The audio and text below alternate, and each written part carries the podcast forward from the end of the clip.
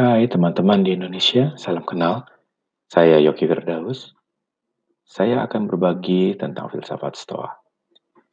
Saya juga akan berbagi tentang bagaimana kita menjalankannya. Harapan saya adalah kita bisa mendapatkan kebahagiaan yang maksimal di kehidupan ini. Selamat menikmati.